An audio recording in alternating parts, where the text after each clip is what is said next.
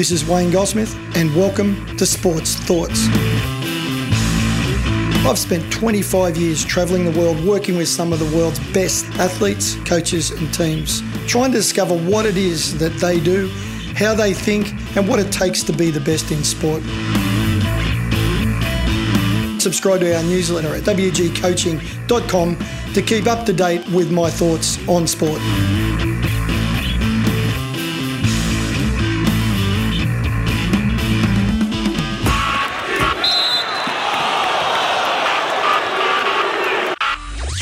Okay, welcome to Wayne's World. It's Wayne's World with Wayne Goldsmith.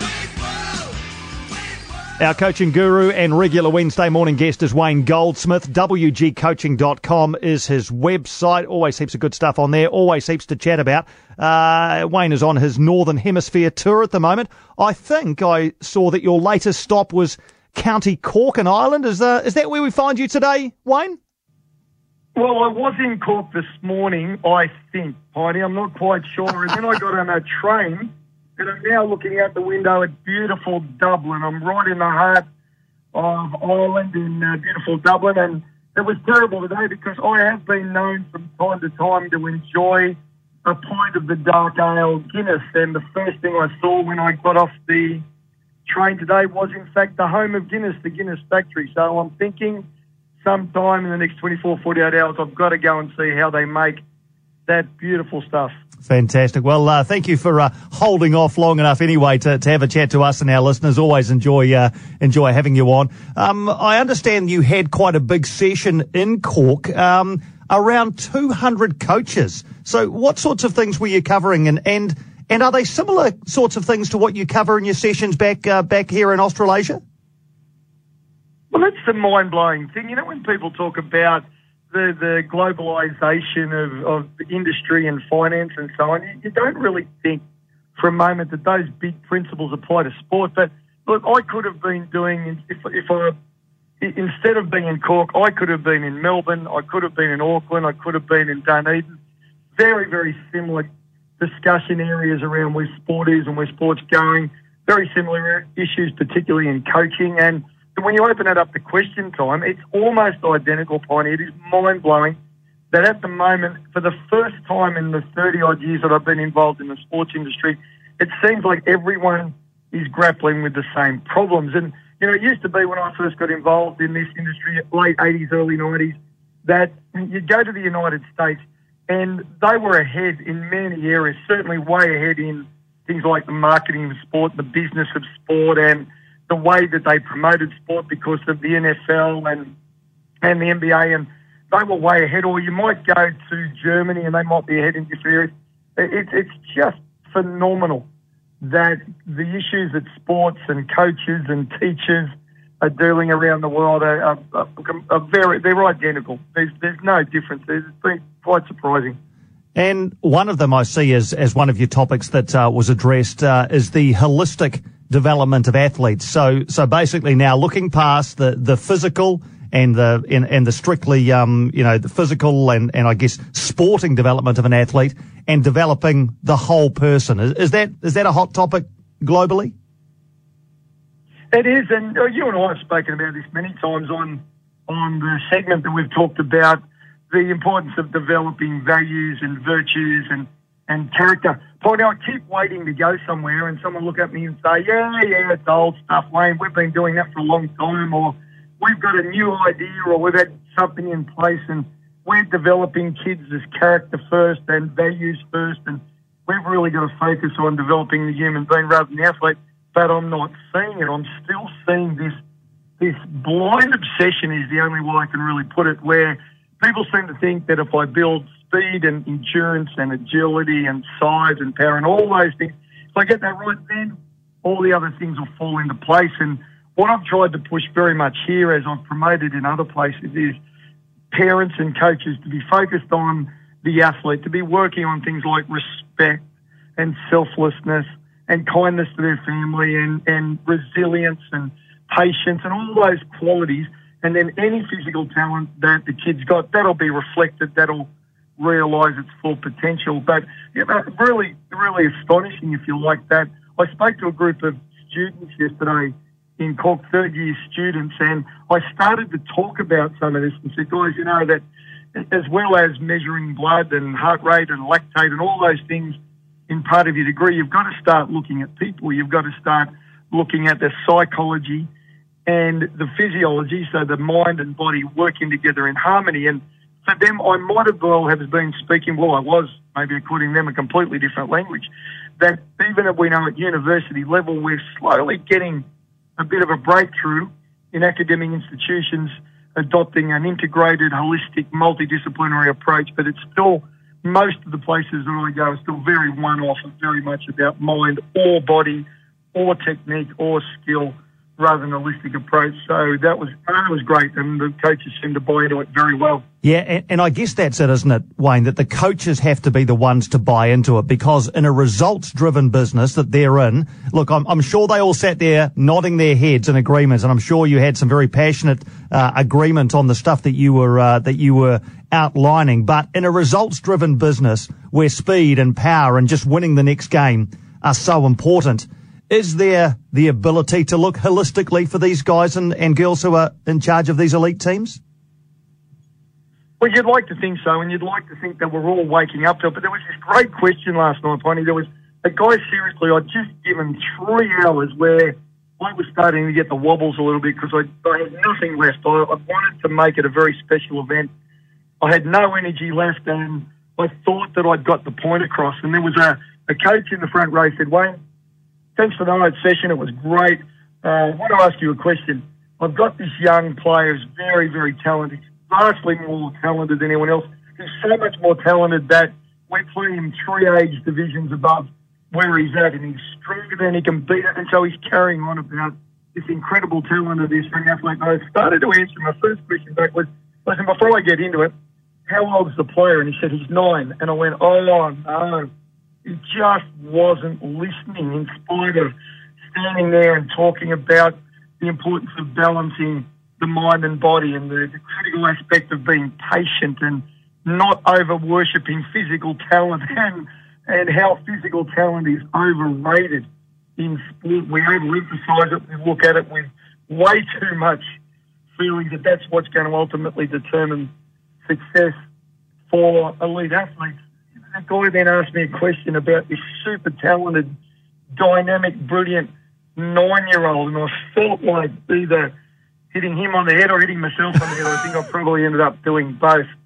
But every time you think we're getting some breakthroughs, you're exactly right, Piney, that people go back to it's a physical game, therefore we're looking for physical talent and we're looking for the biggest, strongest, fastest, most powerful kids. It worked just it broke my heart.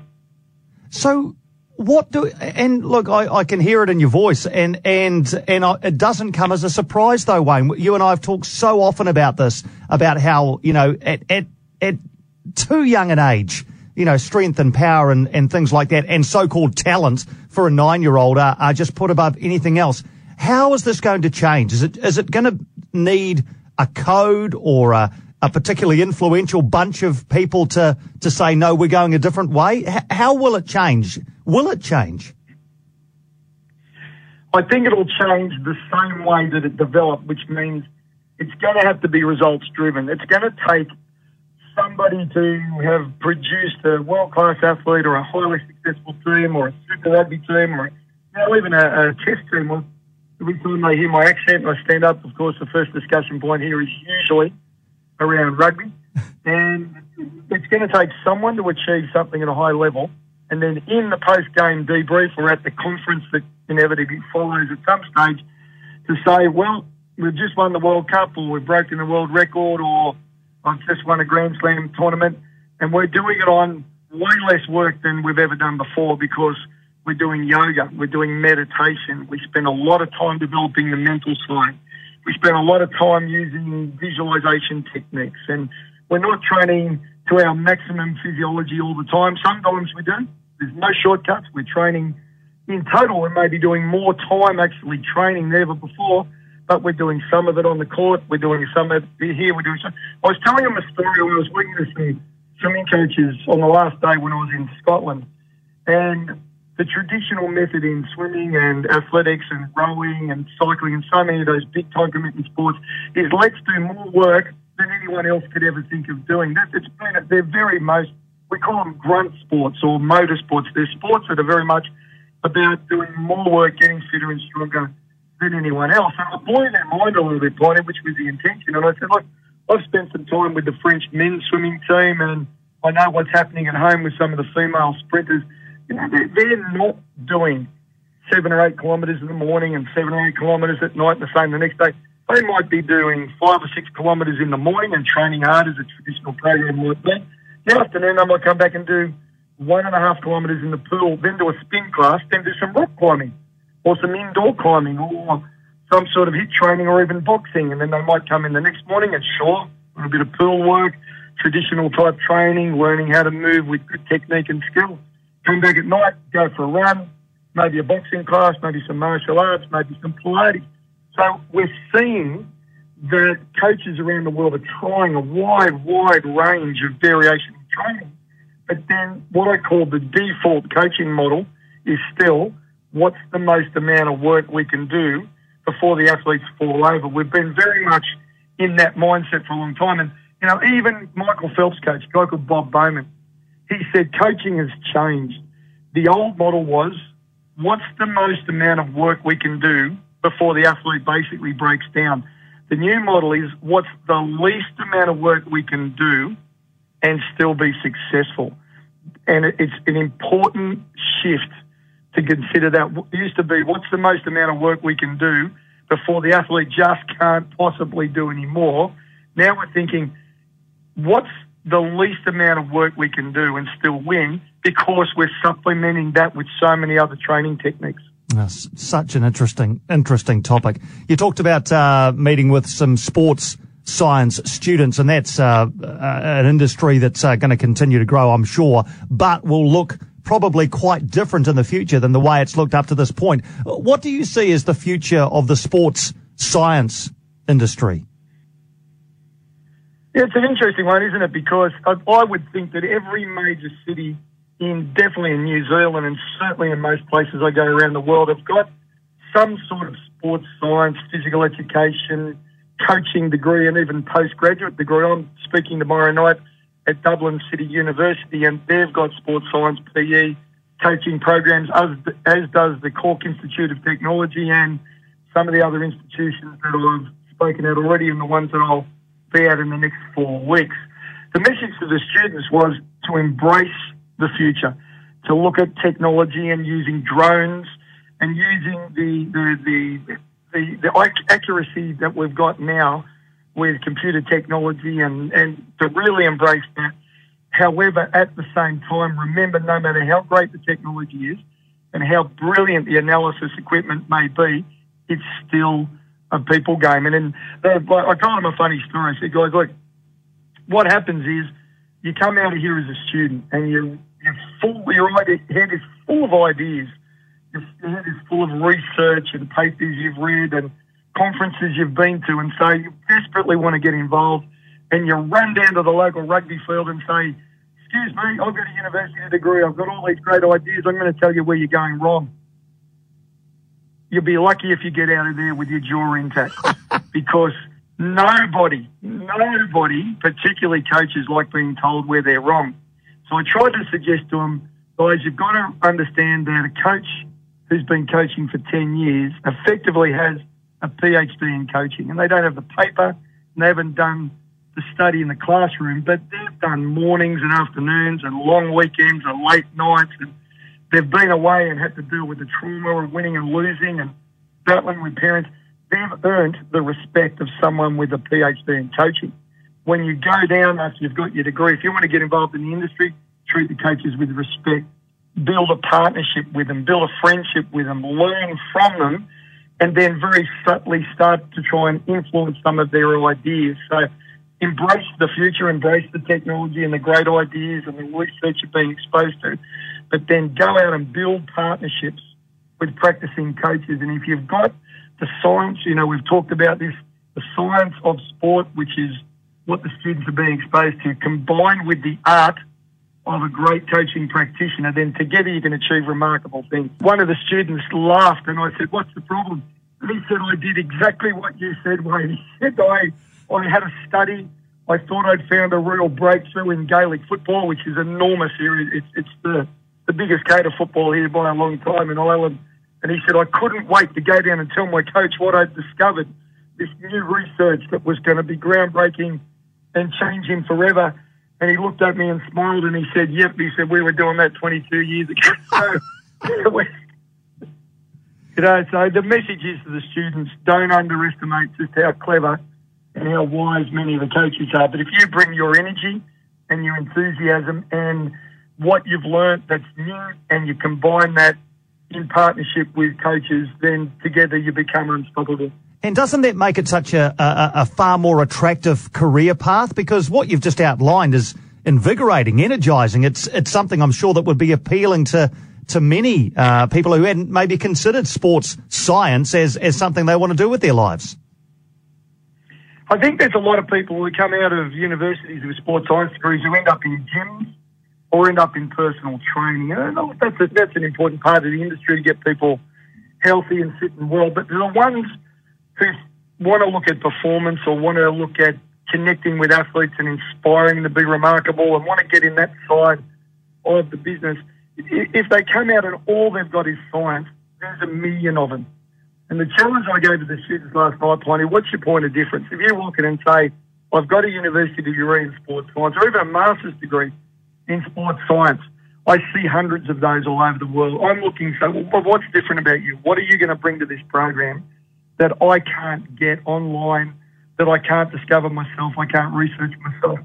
And if it's you're coming in with an open heart and an open mind to forge a partnership and to learn where you believe that learning is going both ways, then you become an incredibly important asset to any coaching program. If you're just a, another smart, you know what, student coming out telling you where you're going wrong and what you have to change, then coaches tend to, to, to maybe not be as receptive to that type of approach as you might think they could be. So the message to students is the science is great, but respect the art.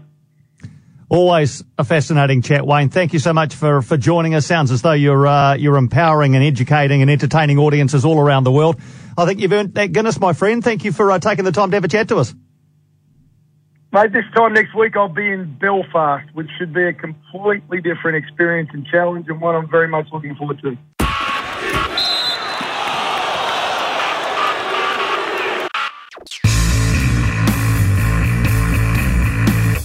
Thanks for listening. If you'd like to hear more sports thoughts, subscribe to our newsletter at wgcoaching.com.